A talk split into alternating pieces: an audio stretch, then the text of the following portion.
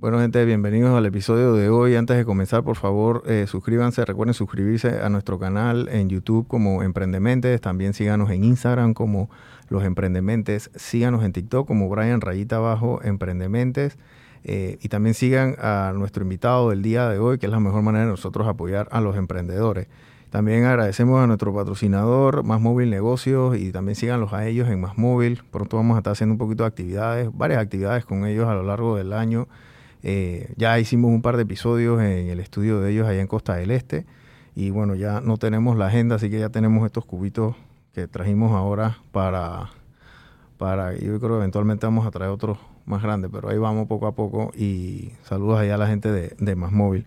El invitado de hoy es un colega publicista. Yo soy medio, eh, yo estoy dando mis primeros pininos en la publicidad, pero David Abadi ya tiene un par de años en eso. Ahí fuera de cámara estamos hablando de todo un poquito, pero tú, tú no comenzaste como publicista, tú comenzaste haciendo otras cosas antes de entrar en este mundo. Cuéntame un poquito de tu historia, cómo tú, tú inicias eh, tu carrera, digamos, profesional. Y tú, tú, tú eres, eh, David, de la comunidad judía, que esa es otra cosa. Ustedes están prácticamente diseñados para emprender. O sea, ustedes les inculcan eso desde muy niño, que es algo muy noble. Yo siempre lo admiro desde principalmente de, la comunidad judía y de, y de los paisanos chinos también.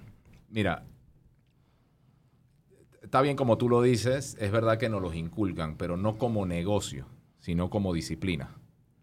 O sea, la, disciplina es, muy, es un tema muy, digamos, importante en la comunidad de nosotros, en donde desde pequeño ya te empiezan a decir, hey, tienes que ir a, trabajar, tienes que darte tus tiempos para el trabajo, tus tiempos para hacer otras cosas, o sea, que te empiezan a disciplinar en el tema del negocio. Yo me acuerdo, tú me estás preguntando, yo te voy a tratar de echar mi vida lo más rápido posible. Eh, cuando yo tenía como ocho años, yo creo que eso es lo que yo tengo en mi cabeza, ocho años, mi papá tiene una fábrica de zapatos. Ok. Juan Díaz. Esa fábrica de zapatos, le hacía zapatos a Dorval, a yo no sé si eran Dorval en ese tiempo, pero eran eh, papagayo. ¿Tú te mm. acordarás? Sí, sí, sí, claro. Y, parte del negocio de la familia era Samba. Samba era un negocio de la familia Abadi en ese tiempo. Eh, de mi abuelo y de otra familia que eran los Bazán, que ellos eh, tenían estos, estos, estas zapaterías. En ese tiempo la zapatería era algo, no sé, te recuerdas, pero había muchísimas más zapaterías que hoy en día. Había una que se llama Sarabazán, que quedaba en Vía España. Esa era de... No, Sara, Sara no era Bazán. O sea, era Sara era una tienda grande de ropa. Ah, ok. Y había otra Sara Fashion, que era una tienda antes de la Sara, que es de los Harari. Eso, eso era como los pininos de los Harari. Muy interesante, buen cuento, pero que lo echen ellos. Eh, yo, mi papá tenía esta fábrica y a mí me gustaba, a mí me gustaba, no sé si era trabajar, pero a mí me gustaba ir a la fábrica. Entonces, un verano, que yo no sé si era verano per se, pero un verano, me, fui a trabajar con él. Dos meses. Y ahí me pusieron a... Había una muchacha que trabajaba en mi casa, que es la que me cuidó a mí, que terminó trabajando en la fábrica por un mejor trabajo, digamos, un mejor salario.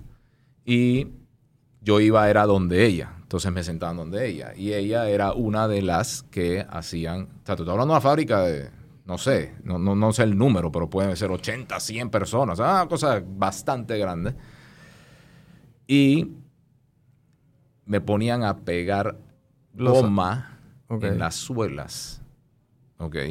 Chucha, hermano. Yo creo que yo por eso estoy medio ponchi. Porque esa vaina era dos meses seguidos. O sea, yo, yo llegaba aquí a la mesa. ¿Y eso era de los 80 por allá? No, bueno, 79. Wow.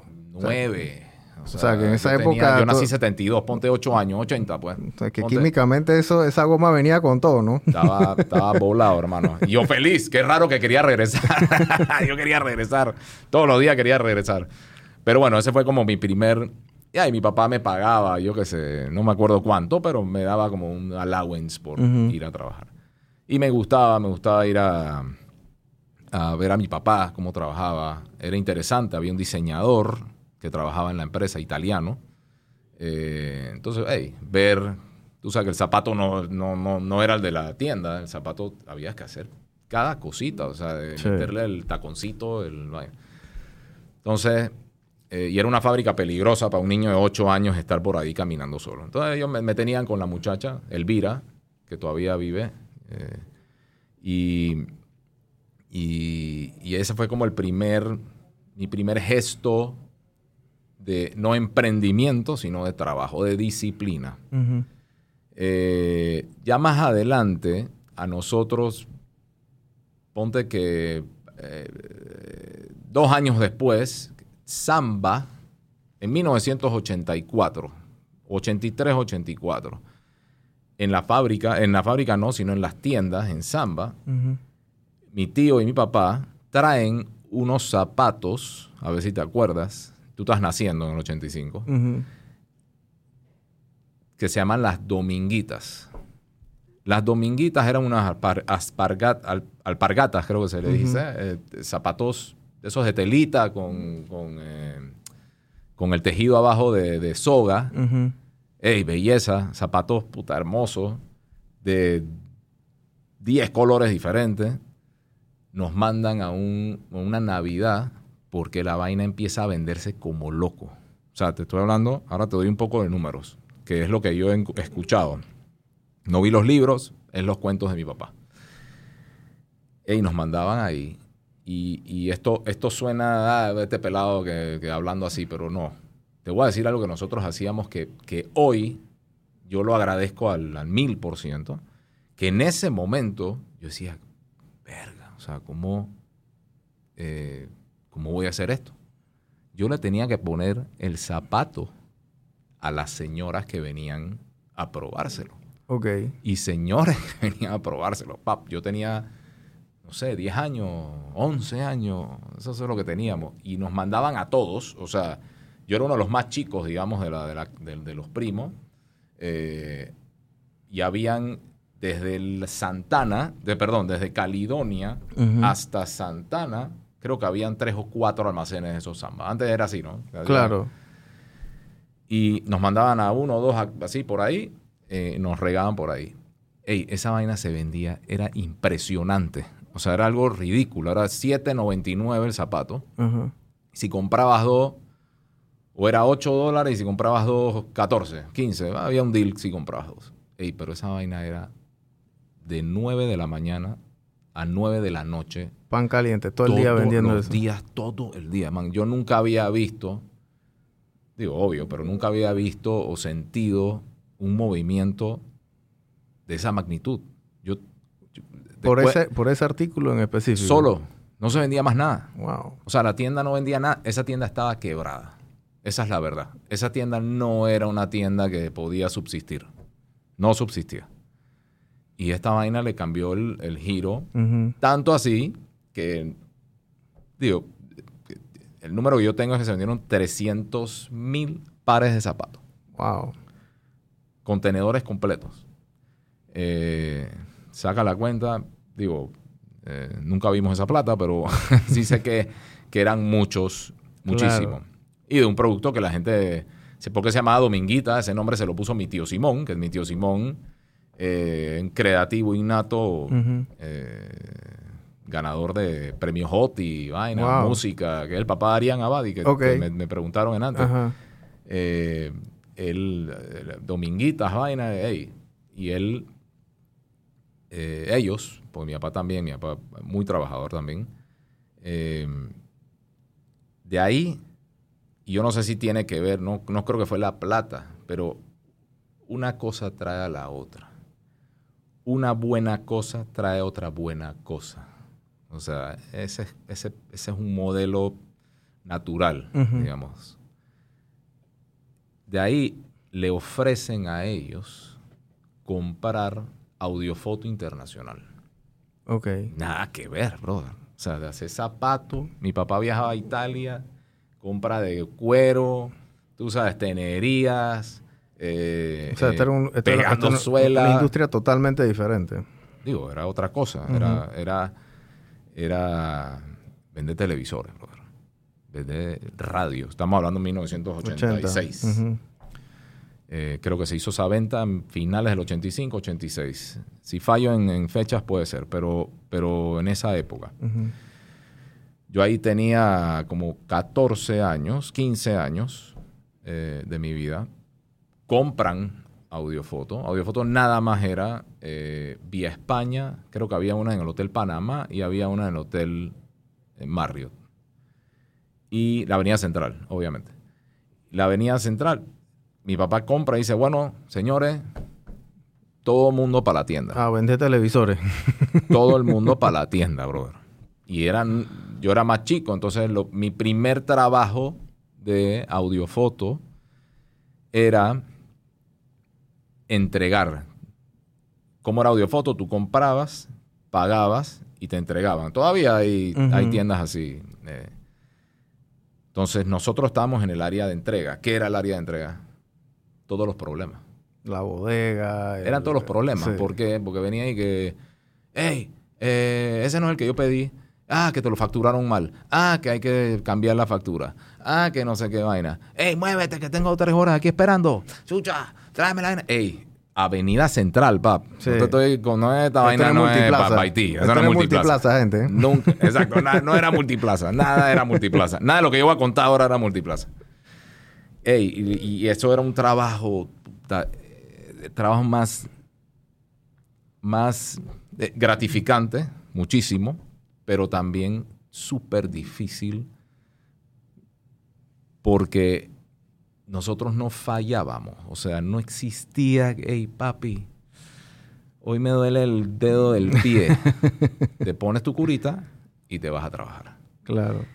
Y era todos los días, todos los días, hasta, o sea, empezábamos en mediados de finales de noviembre y nos íbamos all the way hasta el 20, hasta el 31, porque todavía se vendía vainas el 31. Equipo de sonido. Siempre era hacer como el, dije, el 31, el equipo de sonido para la rumba. Claro. Y ahí, una de las cosas que aprendí, primero es, digo, y, más adelante también, pero cómo tratar al, al cliente. Ese, ese pedazo que yo se los, yo tengo cinco hijos. Eh, y yo trato de de inculcarle por lo menos mis ideas de cómo tratar a la persona es supremamente importante y cómo entender a la persona. Y creo que eso me hizo muy bien a mí, porque estoy en publicidad, es entender al consumidor. O sea, de ahí yo pasé a bodega. Bodega no duré mucho, obviamente. Eh, porque bodega, bodega, si bien es cierto que es un trabajo difícil, un trabajo de carga, un trabajo de esto, un trabajo de inventario, o sea, es interesante ese pedazo, pero no hay acción. O sea, no hay acción para uno que quiera aprender. Soy yo, hay otra gente que le, encanta ese tema. Entonces, me pasan a trabajar y bueno, yo me fui a estudiar. Yo ya, bueno, íbamos todos los veranos, íbamos todo el tiempo. Cada vez que podíamos íbamos a trabajar a audiofoto. Eh, eh, yo me voy a estudiar, me voy a New Orleans a estudiar a Loyola University. Yo me voy pensando que voy a estudiar arquitectura. ¿Por qué arquitectura? Porque yo veía a mi mamá, mi mamá es decoradora o fue decoradora en su, en su infancia, alegrita, conocida también porque tiene una tienda, tenía una tienda aromática que vendía velas y jabones y tamasutra y vainas. Eh, ella, ella, yo veía que ella hacía, ella trabajaba, es más, cuando Mayol, el arquitecto Ignacio Mayol, llegó, a, llegó a, empezar, digamos, su, trabajo, eh, em, empezó como con ella. ella era como que la decoradora, pues, digamos, empírica totalmente. Ella iba reventando paredes. si se caía el edificio, ese no era su problema. Eh, hacía muy bonito trabajo, muy bonito trabajo. Y yo a mí como que me gustaba esa vaina. Y ahora te echo el cuento bien, pero es porque yo no entendía qué es lo que yo quería. Pero yo sí se ve que sentía en, mi ser una persona creativa. Pues me gustaba esa parte, la creatividad, crear. Eh, desde que estaba poniéndole la goma al zapato, ya seguro estaba haciendo preguntas de, sobre el mismo zapato en sí. Y así, bueno, más adelante, llego a la universidad. Y, bro, yo no sé si yo era bruto o qué, pero llego a es que yo quiero ser arquitecto. Dale, ¿sabes dibujar? No, weón. Nada. No. O sea, no sé, no sé, no me sale una línea recta. Yo soy de esos manes que a veces no me sale ni la línea recta se mueve, vaina, y no llega al mismo punto. soy difícil para eso. Y yo, verga, ¿ahora qué voy a hacer? Y qué pereza estudiar. O sea, estando allá. Ya, yo me fui para allá. Tú te montaste en el avión pensando que ibas a ser arquitecto y llegaste allá y dije... Mm, Tú te vas de aquí pensando que vas a hacer lo que sea, para empezar. Pero yo a mí me gusta arquitectura. Yo sabía que en Tulane, la escuela de al lado, en New Orleans, está, Tulane lo yo la puerta a puerta. Eh, yo decía, bueno, lo que hago es que me cruzo para Tulane, que sí sé que tiene una muy buena universidad. De, yo me fui para Tulane, vaina, averigüeva. Cuando me hicieron esa pregunta, se me fue un baldo de agua en la cabeza.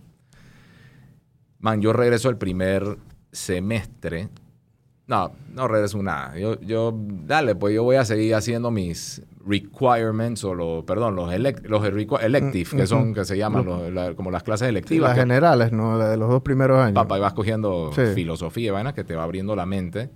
Sí, tomé buenas clases, pero la rumba de New Orleans era...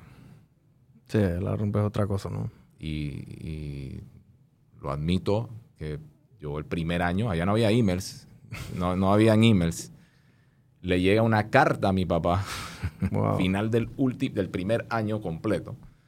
Le llega una carta a mi papá que estoy en probation. Y que si no salgo de probation, me tienen que votar el semestre siguiente. Wow. Brother. Llego a audiofoto, me acuerdo, llego a la oficina, me llama mi papá, oye, ven para acá, que vaina, que ven para trabajar. Que... Me sienta, me dice, me abre la carta, me dice, lee esa vaina. Yo nada más decía, como yo convenzo a mi viejo que me deje ir de vuelta. Y mi viejo me dice, ¿qué va? Yo no voy a seguir pagando universidad. David, hey, ven para acá, tú eres bueno, te ponemos a trabajar y hey, vas a salir adelante. Y yo, no, brother. Por un lado decía, puta, la rumba que hay allá, hermano, yo no me voy a perder esa rumba. y por otro lado, sí, ya me estaba poniendo un poquito más maduro. Le digo, mira, papi, vamos a hacer una vaina. Eh, dame un chance, un chance, una vuelta. Eh, me tomó semanas, no fue así tan fácil. Yo, me imagino a mi papá también presionando para que yo tome una decisión, digamos, sincera, ¿no? Conmigo mismo. Y, y, me voy, o sea, ya me dice que sí. Lo primero que hago, eh, lo siento mucho, papi, pero te voy a decir algo.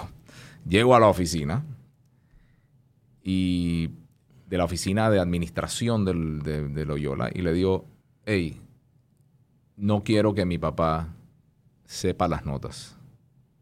Tú podías, eras mayor de edad. Entonces ya tú podías en Estados Unidos, que hoy es así.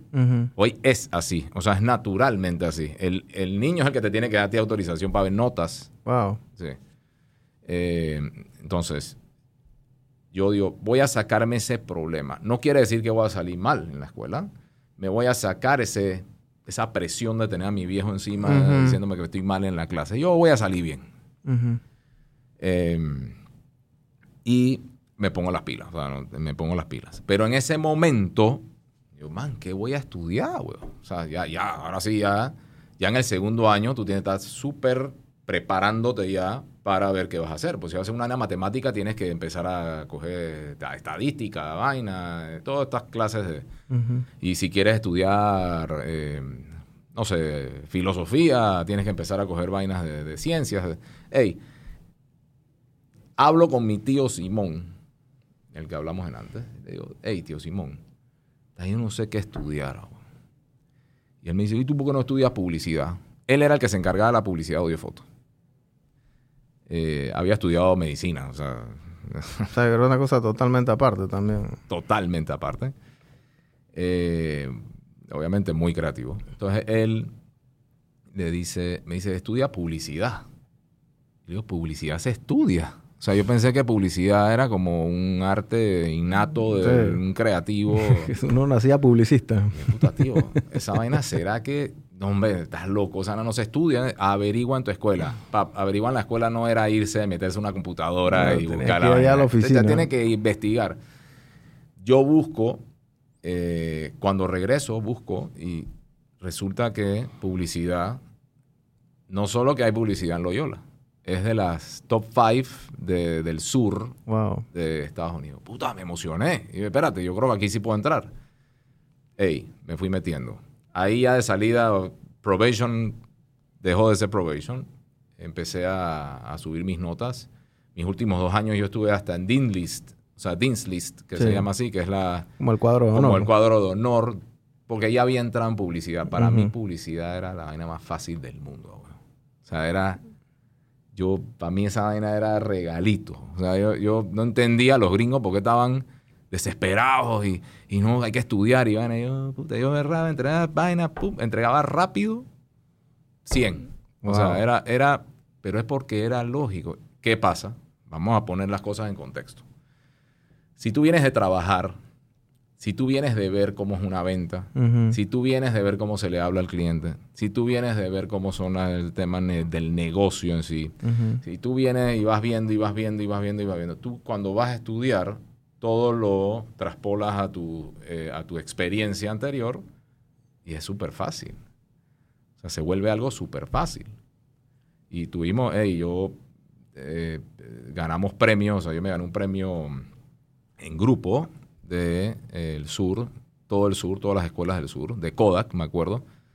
Kodak promoviendo una cámara que se llamaba Cameo. Yo creo que eso salió al mercado. Cameo era una camarita predigital, un poco antes digital, que ya estaban haciendo como más chiquitas, porque antes tenía que poner el flash arriba y vaina. Sí, sí, sí, sí, Mis hijos no me entienden que uno antes tenía por tomar. desechable. Tenías 36 fotos para tomar, bro. Sí. De las cuales tú sabías que 30 iban a dar foco y 6 iban a pagar ese rollo de freaking 12 dólares, 14 o 18, si es que tenían más plata o menos plata, o si él hizo era ISO 300, ISO Sí, porque antes habían 15, 20 clases de rollo. Cada rollo era por un disque. Voy a, voy a fotografiar a alguien blanco, es este rollo. Voy a fotografiar al aire libre, es este rollo. Era así. Así mismo. y, yo en la escuela, eso era muy fácil y me metí también a la vez. Me metí a fotografía. Yo tengo un minor en fotografía hace mucho tiempo. Pero en ese tiempo, pues tenía un minor en fotografía, que fue un espectáculo de clase, porque eso también me enseñó mucho a, bueno, obviamente a ver detrás del ojo de, la cámara, digamos. Eh, pero me enseñó muchísimo. La profesora, la profesora tenía una muy buena, eh, digamos, eh, manera de enseñarte a que en fotografía el uso de los lentes hacía perder muchas de las cosas, no sé, como ella le llamaba como el espíritu del, momento, pues. Y tú, le, ella solo te dejaba tener un lente de hasta 50 milímetros. O sea, que era un lente de 35 milímetros. claro, el 35 con el que viene todo. Un poquitito más, con aperturas que la apertura, o sea, entre más grande es el lente, la apertura era, era menor. Entonces, no podía hacer disque depth of fields para claro, que sea bonita. Y, y, ella te enseñaba de que tenías que acercarte. Si tú quieres tomar fotos, acércatela. Póntela al frente a la persona. Y chata, estás loca. O sea, al principio era de que por acá atrás tratando de tomar fotos, a poquito, poquito, poquito, hasta que bueno. Pero eso me enseñó mucho. Pifiosísimo también, que obviamente era tomar las fotos, revelarlas, blanco y negro. Y hacíamos efectos sea, nos enseñaron a hacer efectos en la revelación. O sea, cómo montabas una, eh, una diapositiva encima de otra diapositiva y cómo tú la ponías ahí, y cómo sacabas fotos, cómo tú hacías fotos, de dos fotos compuestas. y se llamaba así, algo así como... Sí, eso se hace ahora, nada más que la gente hace las máscaras, ¿no? Entonces cropean y hacen la tenía que hacer la máscara de Sí, antes las fotos eran una locura. La gente entra un poquito en contexto. Antes lo que, bueno, a mí me gusta la fotografía también y tengo mi cámara de rollo, a veces tiro fotos por ahí y es como dice David, o sea, antes los rollos venían de 32 y bueno, 32 cuadros, o sea que tenías 32 fotos. Eh, y tenías suerte, te, tirabas las 32. A veces que el, rollo, el último, la, última foto salía un poquito feita, por lo general esa era la, la fea, ¿no? Eh, y la otra es, habían, habían rollos de 50 también, que eran como... Eh, Eso era lo último. Era lo último ya, pero la mayoría eran todos de 32, era el tema de las fotos compuestas también, porque si tú ibas a, no sé, a fotografiar un paisaje, tú primero tenías que sacar el cielo y entonces era con trípode y después sacabas la parte de abajo y todo era con un juego de luces y después en la revelación hacían como un cambalache ahí. Esa parte yo nunca la he hecho de revelar fotos, pero sí vi en YouTube un par de, hacían y entonces ya sacaban la foto para editarlas era con pluma, o sea, eran prácticamente pintaban la foto también, o sea, era... Sí, pues cerraban, lo que hacían era que tapaban, porque como es la foto es, negativa. Correcto. Entonces, lo que, lo que, cuando tú querías más luz en una parte, tenías que tacharle esa parte, tenías que, digamos, quitarle el, la translucidez. Y eso, es, e, ese arte se ha perdido mucho. O sea, ya ahora la gente agarra la cámara y aprieta el botón y pone en automático. ¿Qué cámara, bro? ¿Qué cámara? Si no hay cámara, ya sí, esta vaina. Sí, ya con el celular, o sea. El celular es mejor 20 veces, pero 30 veces. sí, sí, sí, sí, sí. Entonces, tú agarras estas clases y lo haces de una manera como porque eso es algo que pasa mucho. O sea, tú te metes en una carrera y a muchos amigos míos le ha pasado, inclusive a mí. Eh, tú te metes en una carrera pensando de que vamos a meter en esta carrera, pero llegas a la universidad y te das cuenta que esto no es para mí. 100%. Eh, aquí, aquí vino el señor Mark Hanley también, que eh, creativo de toda la vida aquí en Panamá, ha hecho miles de logos aquí, o sea, prácticamente la historia gráfica de Panamá la ha hecho él. Y él llegó y él quería estudiar veterinario, imagínate. O sea, él iba a estudiar veterinario y llegó ahí la primera semana, el primer mes y que esto no es para mí, bueno, terminó estudiando arte, ¿no? Y eso fue lo que te pasó a ti también. Muy parecido. O sea, al final, otra parte que estudié, que yo también fui minor en diseño gráfico. Ok. Casi major. No pude terminar porque te, imaginarás que con esos fracasos del inicio se que me hizo más complicado meter más vainas. Entonces tuve que, que, que barajearme muy bien. Eh, pero el tema de, de diseño gráfico que es la otra parte que nadie entiende, es que no habían computadoras. Que cuando yo estaba en la universidad, yo me estaba graduando en 1994 a 95, porque tuve que esperar un semestre.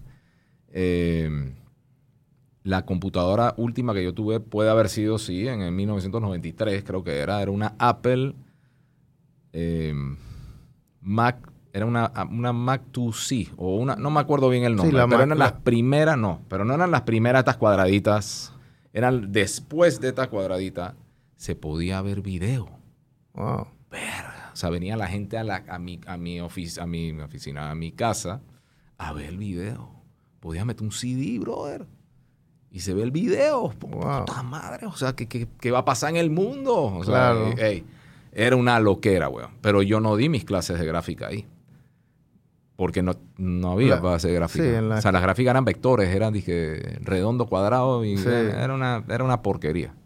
De verdad, una porquería para lo que, para, lo que es hoy. Pero lo que sí aprendí es que, primero, obviamente, la, diferencia entre eh, balanceado, arte balanceado, arte no balanceado, si era bonito, si era feo eh, no tanto el feo bonito, más si es balanceado o no es balanceado, si vende, si comunica, si la palabra, me acuerdo uno de los... Y a mano, perdón, no dije lo más importante, a mano, a lápiz. Y me acuerdo del profesor, un semestre entero, dice, este va a ser el semestre. Acá hay 10, eh, por decir, verbos o 10 palabras, pues y las palabras, por decir, me acuerdo una que yo, que ahí aprendí que era anxiety. Entonces era que, anxiety. ¿Qué es anxiety, brother?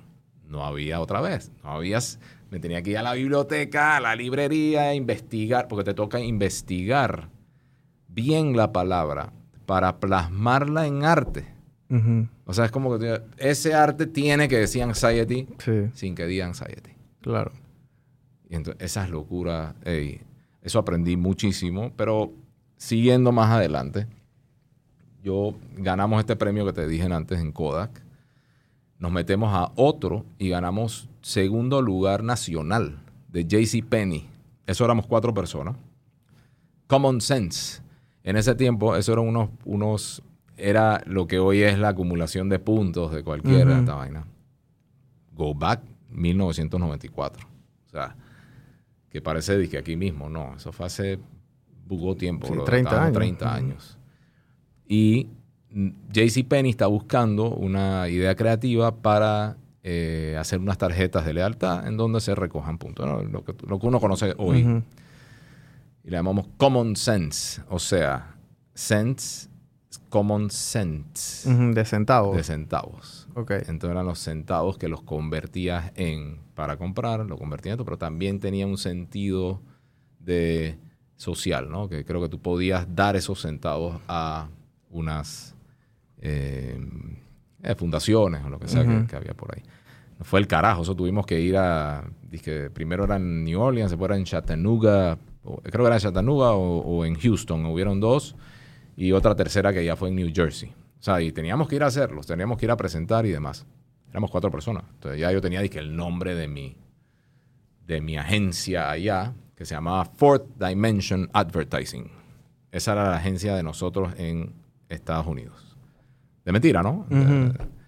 Eh, loguito, vaina, todo. Fourth Dimension Advertising.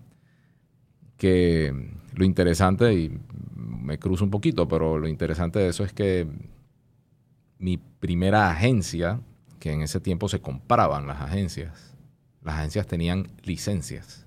En los 90 las agencias tenían licencias. Dos, desde antes, mucho antes, hasta como el año, ya hasta que el digital se empezó a meter mucho más y ya no, no había mucha ¿Y esa licencia qué te, qué te abarcaba esa licencia? Esa licencia tenía, de verdad, una, era un, era un, era como decir un certificado de crédito con los medios. El que te daba, mm. el que te daba, digamos, esta licencia era una eh, organización de, de, todas las agencias que, involucradas que, se llamaba, se llamaba ah, asociación, no, asociación de, bueno, no me acuerdo en este momento, ya me voy a acordar.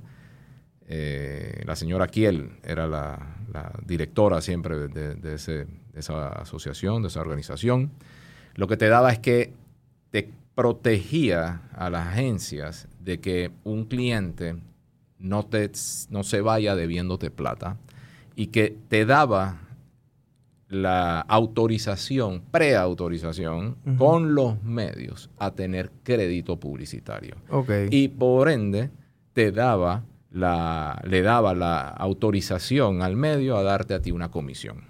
O sea que solo los que estaban en esa organización podían tener comisión de los medios. La comisión que todo el mundo conoce.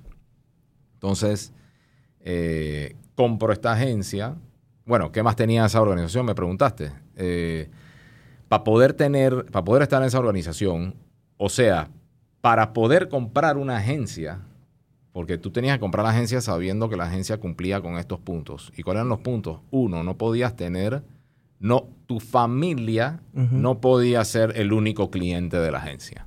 O sea, Audiofoto, que en ese tiempo era Audiofoto, no podía ser el único cliente tuyo. Ok. Bien. Dos, tenías de factura más de 500 mil dólares. Wow. Eh, es un número. Hoy en día ya eh, no, es, no es, digamos, un número grande. Bueno, hoy en día de repente sí, por el tema digital, que cambió un poco. Pero 500 mil dólares y tenías que estar bien. Tenías que estar al día, tenías que poder pagar. no le podías deber plata a nadie, o sea, y que era putar al carajo, porque ponte un cliente ya, se cabría de ti, se quería ir de la agencia. Tú llamabas allá, le decías, mira, este cliente se está yendo, porque ¿quién lo iba a apañar? El otro que lo iba a apañar, le iban a meter otro, otro, trance. Hasta que no pagaba a la agencia anterior. Se quedaba sin agencia. No podía pautar. Wow. No podía pautar. O sea, el medio respetaba, puta, era una locura. Y se mandaban los mensajes como, por fax, papá. Sí. un fax y que no se puede pautar a este cliente. todo el mundo sabía que no se podía pautar.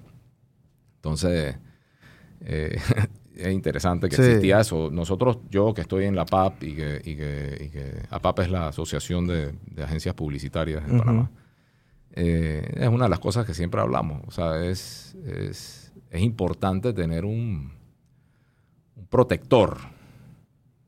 Porque como lo hablamos en antes, eh, entre, entre, comerciantes tratamos de ser lo más eh, eh, transparentes, digamos honestos en nuestro negocio entre las partes, pero ocurre también que te deban 30 mil dólares. Pero es que 30 mil dólares, si la comisión es de 15%, son 200 mil dólares de pauta O sea que al final esos 30 mil dólares, si el man no pautó 200 mil dólares, estoy perdiendo plata. Claro. Entonces ya de salida era, un tema, tú necesitas esa protección.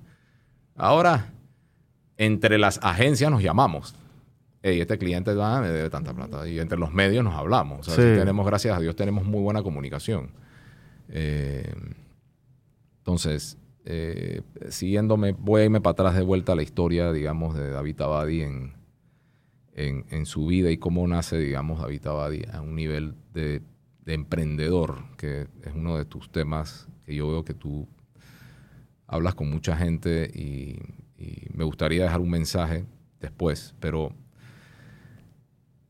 el emprendimiento, digamos, en mi cabeza empezó cuando en audiofoto yo empecé, ya yo había crecido, o sea, yo ya había llegado a la universidad, voy a hacer mi agencia de mi papá y que te va para el depósito. ¿Qué agencia de qué carajo, brother? Tú vas, te metes a la tienda. Pero ¿cómo así? En la tienda. Entonces, ¿para qué yo me fui a estudiar? Va, el típico peladito, ¿no? Ey, ¿yo para qué carajo fui a estudiar publicidad? Ey, vete para la tienda. Vete ahora, vete a la tienda y coge ese conocimiento que tienes. Claro. Ey, genial. O sea, seguí aprendiendo mucho más. Eh, empecé a aprender el tema de negocio como tal. Que tú tienes, tú tienes objetivos, Y los objetivos en los negocios es la plata. O sea, al final la plata manda. O sea, y, por más que se escuche como tú quieras que se escuche, el, sin la plata no se hace nada. Y después es muy clichésudo y todo el mundo lo dice mil veces al día, pero es que, es que el negocio es llegar a tener un profit o por lo menos un movimiento de dinero o por lo menos un objetivo que logres, pero con dinero. el negocio tiene que ser rentable. tiene que ser rentable, Entonces a mí me acuerdo que una de las primeras vainas que me hace mi papá me dice, vete para la tienda del Marriott. Marriott es lo que hoy es el, el uh, Una tiendita chiquita, controlable, puta, cool yo llego ahí, eh, tú sabes, peladito, vaina, tú sabes. Estoy, todavía en esta vaina que llegué a Panamá, obviamente. Estoy empezando a, recoger mi, mi sense panameño, discoteca, vaina, corazón. Pero empiezo a conocer gente. Empiezo a conocer eh, gente adulta que, que, están en el negocio, gente adulta. Que, ¿Tú tenías aquí a 22, 23 años? Yo era de joven, a 22 años. No tenía más de 22 años. Eh, puede ser cumpliendo 23, pero 22 años. Y no sé si era por el tema arquitectónico que te abría alguna vez, pero yo llegaba a los lugares, yo llegaba a las tiendas y de una vez lo primero que decía es que esta, vaina de estos televisores están mal puestos aquí, por eso no estamos vendiendo. Y esta vaina esto no, debería estar así, debería estar así. Y me dio una de las primeras locuras que hice fue que agarré esa tienda y la remodelé. O sea, le quité, le quité espacios perdidos, me vaina, ey, del carajo. Y, de verdad, gracias a mi papá porque me, dejó. Es como que, dale, pues aquí está tu tiendita, a ver cómo tú, tú la mueves. Logré aumento en ventas. Interesante, buen aumento. Se volvió una tienda muy, muy era una tienda muy de caché. O sea, la, tienda en los hoteles era una tienda en los hoteles. Claro. entonces venía esta señora, eso quedaba en San Francisco. O sea, San Francisco en contexto de esos años era donde estaba. Claro, estaba como el Punta Pacífica de ahora, ¿no? golf, Claro. era, era, el área más exclusiva eh, y cercana. Y empecé a atender mucha gente, muchas señoras, muchos señores, mucha por eso te digo, mucha gente adulta con la que uno tenía que tratar.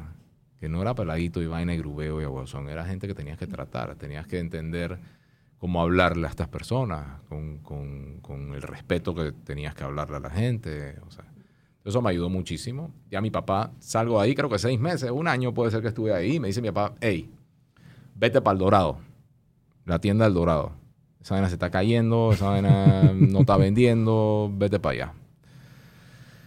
Bueno, voy para allá, pues voy para el Dorado, papá, ya tierra de nadie. No es lo que era hoy. El Dorado, estoy hablando del mismo centro comercial, el Dorado adentro. Teníamos una tienda muy, como de, puede ser 200, 300 metros, no sé. Creo que no, creo que tenía un poco más. Era al frente de Gran Morrison, ¿era, no? No, ese era Panafoto. Panafoto. Nosotros estábamos al frente, pero al frente. O sea, al frente que si seguías caminando. Ah, sí, ya, ya me ubiqué. Sí, sí, sí, sí, sí. Pícara, vaina, no sé qué es lo que queda ahí abajo. Eh, y me meten ahí un lugar muy diferente porque era un lugar que en la semana era poco concurrido. Era un centro comercial en, apenas en crecimiento. no, era muy viejo el... no, era nuevo. O sea, relativamente. Y era pequeño también. Era muy pequeño. Era chévere, era, estaba bien. Pero ahí estaba viviendo algo que no había vivido en el otro lado. Y era la guerra de precios. ¿Contra quién? Contra Panafoto. Y que después abrió Fotoquina. A la esquina, al lado, a la esquina de nosotros había un Fotoquina. Entonces tú estás metido en este lugar donde hay guerra de precios. Y una de las cosas que empezaron a, a, entrar en mi vida eran estos temas de objetivos de ventas por día o por mes. Pero me decían, ponte que tienes que vender un millón de dólares al mes, que no ese no era el número. Entonces yo tenía que dividir eso en 30 días y ver y vaina, y tenía que hacer toda mi matemática. Y eso, entonces yo me ponía meta. Entonces por eso que mi meta era 6 mil dólares al día. Yo tenía que vender 6 mil dólares al día. Y esa vaina, brother, cuando eran las 3 de la tarde y todavía vendido 2 mil dólares. tú tenías que llamar, coger el teléfono, te parabas allá afuera como los zapateros a aplaudir. eso que a pregonar. Eh, eh, manda a la gente para afuera. Entonces, pensando en ese mismo eh, digamos, en esa misma línea de ideas, un día me voy a la administración, le digo una pregunta, ¿yo puedo sacar cosas afuera de mi tienda? Me dice, ¿qué vas a hacer? No sé qué vas a hacer. me tomó como dos o tres reuniones. Yo era charming en ese tiempo. O sea, tenía mi, mi, charming style de ir a, en el coqueteo y la vaina y tú sabes. Pero eso está bien porque yo estaba como aprendiendo a, negociar me dejan sacar. Me dicen, tienes dos metros de la vitrina para afuera. No puedes sacar más. Wow. Puta, dos metros. Y te acabas de ganar. Te acabas de ganar un metraje, ¿no? Claro. O sea, tienes dos metros, dos seis metros, ocho metros que tenía esa tienda, era como un choricito. Puede ser que tenía ocho metros, diez metros de, lado a lado, dos metros, tenía 20 metros más. Yo agarro y saco los televisores, esos grandotes, esos que venían en muebles que eran 60 pulgadas, puede ser 54 pulgadas, creo que eran. Y los saco allá afuera, uno de un lado, uno del otro, y un equipo de sonido. Ah, ¿cuánta bulla? No, tiene que ser una bulla que nada más joda en el perimetral ahí ey, la gente empezó a llegar, weón. Es que la gente, o sea, porque tiene que poner en, esos tiempos que hoy tú dices que puta mansa son, pero es que no había nada de eso. Es que tú no podías ver una televisión de ese tamaño, era casi imposible. Tenías que ir a la tienda a verla, porque la gente que tenía, ¿cuánto costaba una televisión de, ese, en esa época, las grandotas esas? Dos mil y pico dólares. O tres mil y pico dólares. Eso es buco. dependía muchas O sea, eso es como comprar una televisión hoy en día que cueste siete mil dólares guardando las proporciones, porque la plata en ese tiempo costaba mucho más. Eso fue hace 30 años. Fácil. O sea, nada costaba 3 mil, 4 mil. Un carro te costaba 4 mil dólares, ¿me explico? 100%. o sea, un carro te costaba lo que te cuesta una televisión. Eh, yo llegué a vender un televisor de 20 mil palos, bro, 19 mil dólares. El primer plasma de Panasonic. Yo se lo vendí a alguien en Panamá. Wow. Un verdadero excéntrico. Porque a mí me daba pena vender esa vaina. Pero había gente que la quería. Y había vino un señor y dijo, la quiero, la quiero, la quiero, la quiero, la quiero. Bueno, eso era un plasma que era como de este grosor, brother. ni, siquiera, ni, siquiera, lo que tú ves hoy. O sea, era una vaina de este tamaño, pero era planísima acompañado a este mueble, brother, que tenías que tener en tu casa. Y cuando pongo esos muebles ahí afuera, la gente empieza a ver, obviamente, era como un entertainment center esa vaina. Y la gente empezó a llegar y la gente empezó a entrar. Ey, belleza. Venta. ¿Qué hice también? Remodelé la tienda. Le quité unas curvas, le quité una vaina, le quité un pocotón de huevazones y, y remodelé la tienda, me gané un montón de espacio. Eh, ya, me volví un vendedor. Me volví un vendedor innato. O sea, de verdad, tenía una habilidad de vender que, que me gustaba, me encantaba. Otra vez, te tiene que gustar. Una vez en Panamá teníamos un problema de luz. Se iba la luz. No sé si la gente se acuerda, pero aquí se iba la luz. Hubo un momento en que se iba de, de, 2 a 6 de la tarde. y se iba de 2 a 6 de la tarde. Y yo decía, man, brother, ¿cómo voy a vender electrónica, huevón, sin luz? ¿Cómo vas a vender electrónica sin luz? Entonces teníamos un generador pequeñísimo que, era más que todo. Bulla y. Sí, era una bulla todo el tiempo. Era como para. ¿Quieres un equipo? Deja, espérate, ven conmigo al lado del generador. Puta, generador andando, brother oyendo música con el generador andando. O sea, te puedes imaginar. Sí. Pero como yo vendía televisiones. Y empecé a vender televisiones como loco. Mi mejores ventas es cuando no había luz.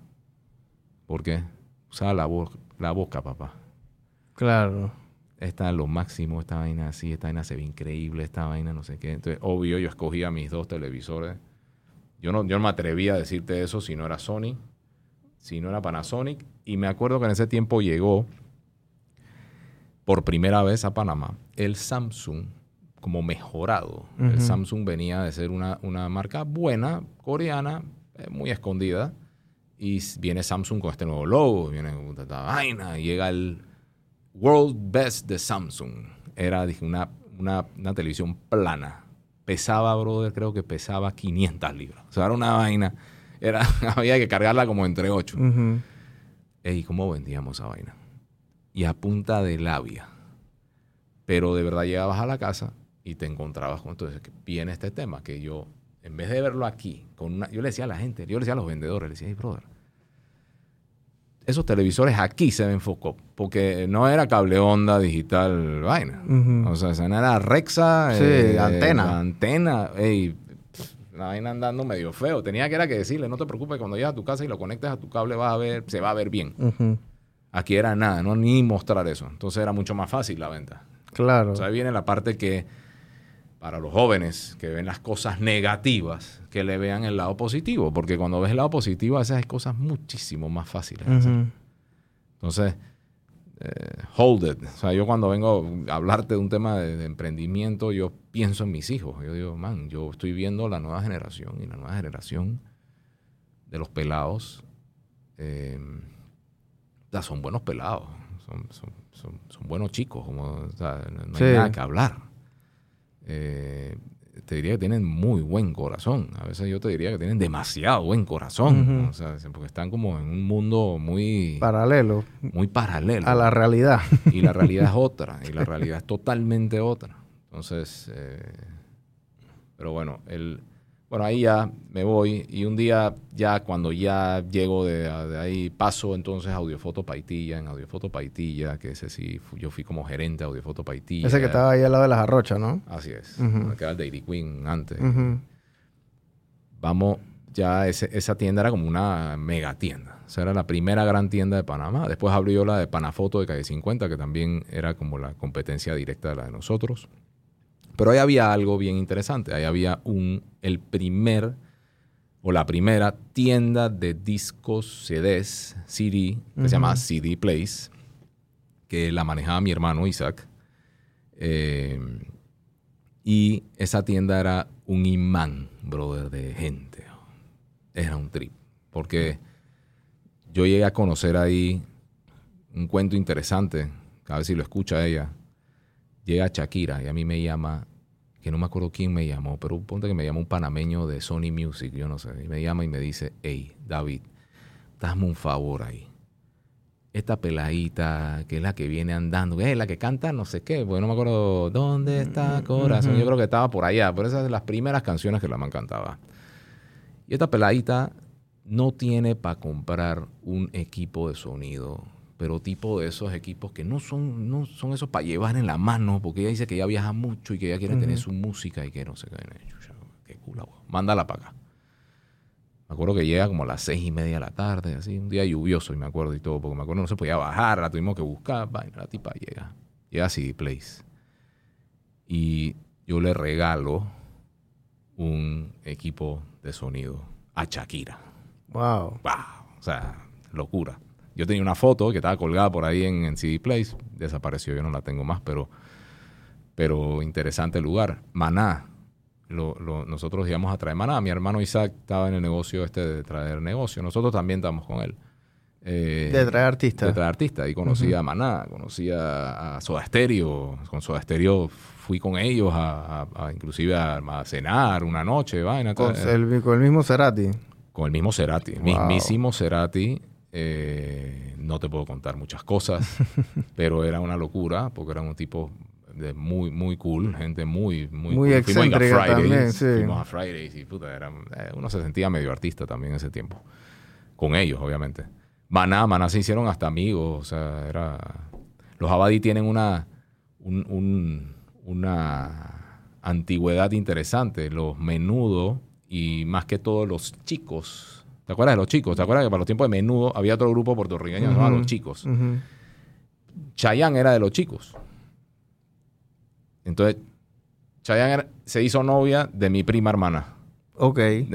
era la novia de mi prima hermana cuando llegaba a Panamá. O sea, Chayanne era, eh, tu prima hermana era la novia de La novia de Chayanne aquí en Panamá. ¿Para qué? ¿Para los 80, 90? Sí, eso era muchísimo más atrás. Yo, yo, yo sí era un peladito. Ok, bueno, tu prima es mayor que tú entonces. Ella es mayor que yo, 5 o 6 años. Ok. Eh, pero bueno, era así. Bueno, en ese, en ese CD Place eh, CD Place, que CD era el que le estaba quitando el negocio a, los cassettes, y a los cassettes, y vendíamos cassettes. Había una sección de cassettes grabados.